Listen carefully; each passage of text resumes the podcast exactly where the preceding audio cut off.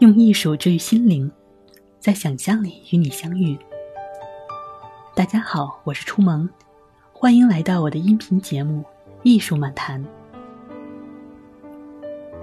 那第一季现代艺术，从二月初上线到今天，已经全部完结了。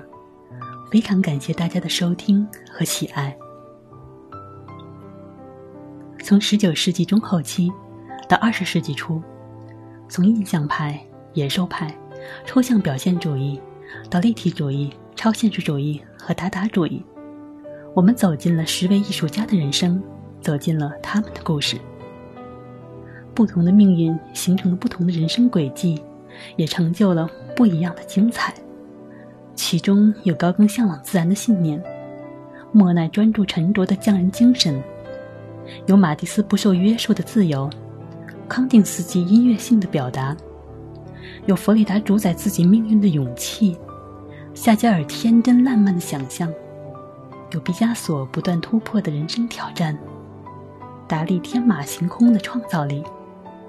有玛格丽特对生活的探索，也有杜尚游戏人间的智慧。他们每一个人都为我们理解艺术与生活的关系。开启了一个新的视角，不仅有慰藉、舒畅、美妙和陶醉，也有支撑、力量、悲悯和伤怀。我想，这就是艺术独特的魅力吧。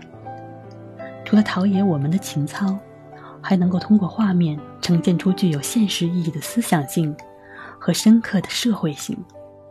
让我们感受到这些看似离我们有些遥远的人和画。依然可以用今天的视角去理解他们。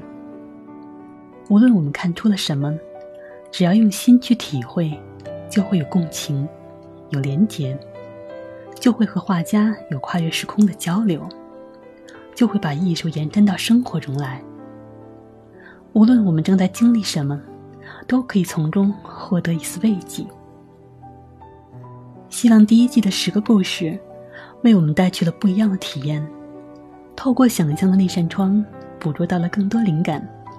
对艺术也有了超越技法的理解，为工作和生活带来了新的发现。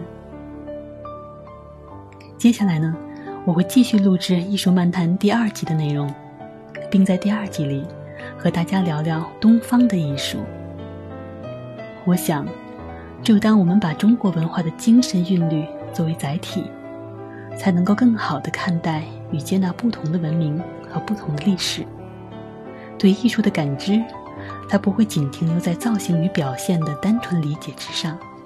而是建立起广博深厚的审美去向，给生活更加温和舒展的拥抱。其中呢，会有我们熟悉的四大石窟、园林庭院、古城建筑，还会有佛教艺术、陵寝文化。自然山水等等，也会以更轻松的游记讲述的方式，将我对艺术和生活的理解，将多年来的所见所感，融入美学的意蕴之中，在我们熟悉的礼乐文化与风俗信仰里，与大家一起来感受古老东方的天地之美。艺术漫谈第二季，东方艺术，预计在五月中旬上线。欢迎大家关注我的主播动态，也期待在艺术的想象里与你相遇。